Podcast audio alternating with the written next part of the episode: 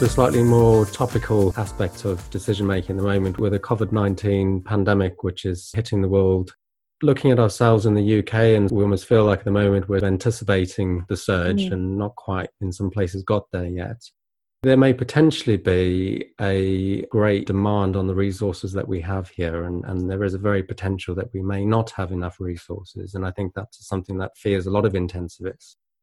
Is there any ways of thinking about this process and how we might work towards making effective decisions in those sort of situations? I think the first thing I would suggest is people think about, do they need support in making decisions, or are we actually triaging patients? Because they're very different. Triage is around what happens when the resource is exhausted.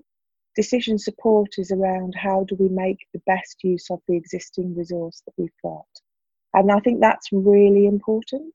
The NICE guidance is around focusing on decision support, so saying where we have resource, how do we make the best use of it and what do we do around that. When it comes to triage, it's more complex. Decision support is around us, again, behaving in an appropriate ethical and legal framework. Triage does require a different framework and it has got some risks around it.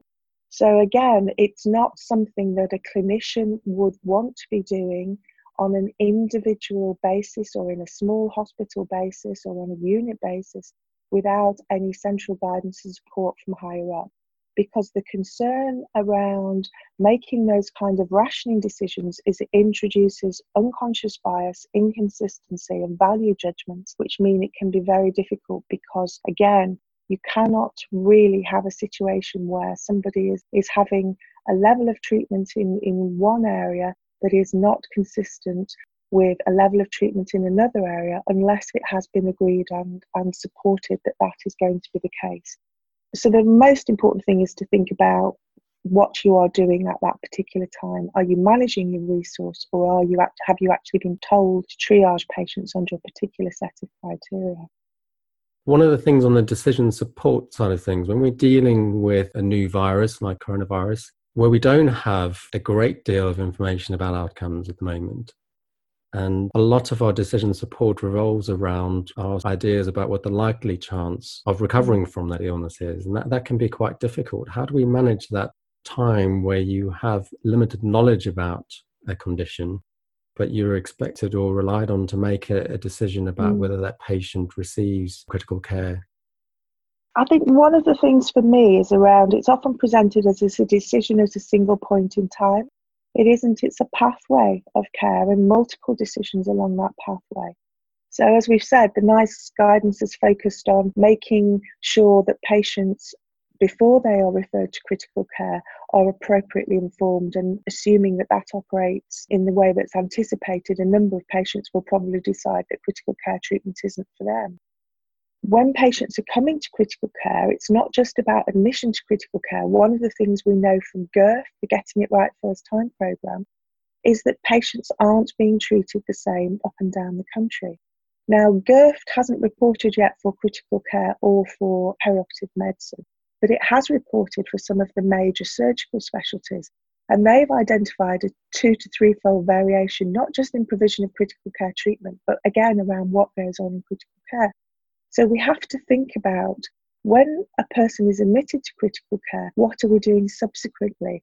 Are we reviewing on a regular basis? Are we making decisions that are appropriate based on best clinical knowledge at that time?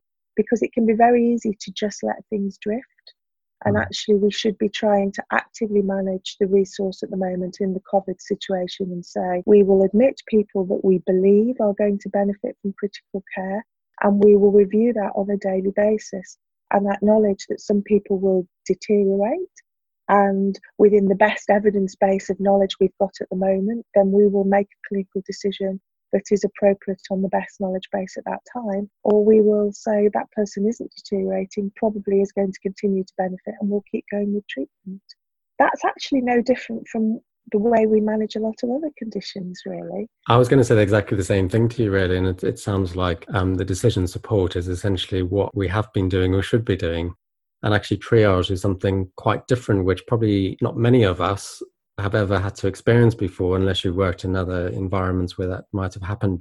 So it sounds to me like what we need to do is to just focus on the skills we have and what we would normally do in a situation of deciding whether a patient comes to intensive care or not, and not worry about the other bits at the moment. I would say that's very much the case at the moment. And what we also know about critical care in general, which we've been quite poor at, is not considering the impact of unhelpful treatments on patients, on not just the patient, but the family around them and the staff that are looking after the patient. So again, there's research evidence, there's work we've done in the Specialised Clinical Frailty Network, that people are morally harmed when they know that we are doing something that is beyond the point at which it's going to be beneficial for that person. So we do have to now start being brave and not have that mission creep of saying, well, we'll just keep going for a few more days. It's probably going to be hopeless, but we'll just keep going for a few more days. I mean, the classic example is you'll wean somebody who you actually know will not leave hospital, but you'll wean them so that they get discharged to the ward. Maybe now is the time to think about, if you already know this person is not going to leave hospital, what are you doing? It's very true. And one of the things I've been thinking about recently is about our lack of long-term follow-up data. And that's not just on a national level, but also on a local level, and what's happening in your own unit, and how long are your patients staying in hospital for? How long do they remain in the community after discharge before they have to come back in again? What's their quality of life when they get back to home? How much sort of input they need in terms of support and sort of lack of functionality when they get home? And I don't know whether you know of any units who have or collecting that data, because presumably that means we can then give our patients better information to make those decisions. Absolutely. And when we were doing work with the Specialised Clinical Frailty Network last year, that was very much focused around quality improvement projects that were small on a PDSA cycle, with the focus on what matters to me for the patient. So I can give you an example, and it's quite eye-opening, but it's information that I'd never had before, which is when somebody comes to critical care, on average, in our unit, we make 10 medication changes that are quite significant to their medication. Now, what we thought happened was that we would impact on their high-risk medications, the medications that might increase the risk of delirium, for example. But we actually made overall, on average, 10 medication changes. And when that person left hospital, a significant number of those were still in place. The parent teams hardly made any changes when they were discharged to the ward. So they were being discharged with about 7 or 8 major changes to their medication that wasn't appearing on the discharge summary because the parent teams didn't know why those changes had been made. And then the patient would appear at the GPs with all those medication changes and the GP wouldn't know why. So there is an awful lot happening well below our radar at very small level that could be looked at and reviewed under simple PDSA cycles to be able to say, we need to be collecting this information so we can give this information to parent teams, patients, GPs, and get them to understand that they need to be primed to know about this.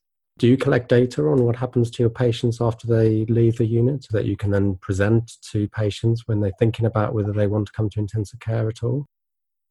I think one of the things that we acknowledge in Sheffield is we've never really had a follow-up clinic. So in the way that some of the centres like Reading, for example, have had a follow-up clinic for years and have got good, robust data for their own patients, we haven't got that.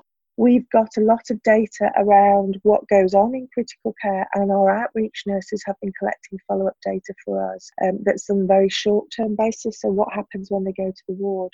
But we haven't got a good data set for afterwards. And again, that's something that we will need to do going forward. But we've got a very robust data set for what happens on critical care, probably one of the more robust data sets in the country, I think. One of the things I just wanted to talk about finally was sometimes we may shy away from these conversations with patients, and part of that may be trying to protect ourselves.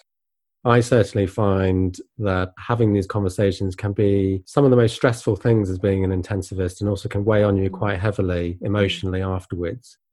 How do we approach that to make sure that we stay well as clinicians and that we're able to remain empathetic and to have those conversations and again and again and again? It would be really nice to just say, here's the answer, but there isn't a single answer. It's really about culture. And that's complex. So a number of things can be utilised, and not one intervention on its own helps. So we have had the benefit of a psychologist on the unit who has supported some staff when there have been some difficulties, particularly around difficult patients that have caused a lot of distress for staff. And they can be helpful in terms of debriefing and helping the staff to get some of the issues off their chest. Other hospitals have adopted the shorts round concept and are utilising that very effectively. I would say strongly that you actually need to have a group of individuals who are willing to support each other and are there for each other. And that isn't just around the tribes of medicine, nursing. That's actually about we are all a team and we are working. And creating a team ethos can be really difficult. And it's also giving people the freedom and the space to acknowledge that actually something has been problematic for them as an individual, to actually say, do you know what, I found that really hard. So I don't think there is any one single thing. I think it's really important to be in an environment where you're able to acknowledge it and you're working on a culture that says, we will acknowledge this, we will do what we can. And as the medics or the clinicians, it's our responsibility to make sure that we are not making medical decisions and treatments that are not harmful to people, that people around us can see are harmful.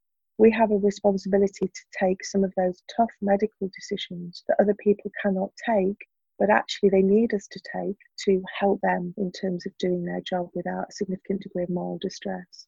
And I think as well, it needs to be less of an individual feel to it and rather more of a team approach with, a second opinion from a colleague, because I think you can start to feel quite isolated and then start to worry about whether you are making the right decisions about things. Yeah. I know I certainly have had a number of phone calls from clinicians on the ward who just want to talk through their decision-making process. And it's not because they want necessarily my opinion on it. They just need a second pair of ears to kind of talk through their thought processes. And that can be quite useful. I think that's a really, really important comment for people, because often what you might find is when you've got a clinician on the ward who is what you might perceive as being awkward, from their perspective, they have a relationship with that patient that they've had for a long time. They may be feeling very vulnerable because they may be carrying lots of guilt around decisions, around treatment that they've made or not made, and feeling quite isolated that they haven't got colleagues who can necessarily help them and support them. And they are looking to us as the intensivists often to provide that support, but in a way that they can't often acknowledge that they need that support. So it's often presented to us as a very kind of heads-on argument about why we're wrong and they're right. Yeah, and it's just kind of trying to unpick that slowly, isn't it, and try and talk through it. But for me, the other thing to appreciate is really that these things take time, and they should take time. And I think we can often get approached about things when we're stressed or we're busy with multiple things going on. And actually, sometimes these decisions don't need to be made right there and then. And it's about trying to move them to a point of time where you have more time, I guess, to kind of focus on it and actually give it the time that it deserves. We find the consultant office and a cup of coffee. Yeah. Can be very helpful. Always. When you're having a standoff at the bottom of the bed, go and suggest a cup of coffee and a seat in the office.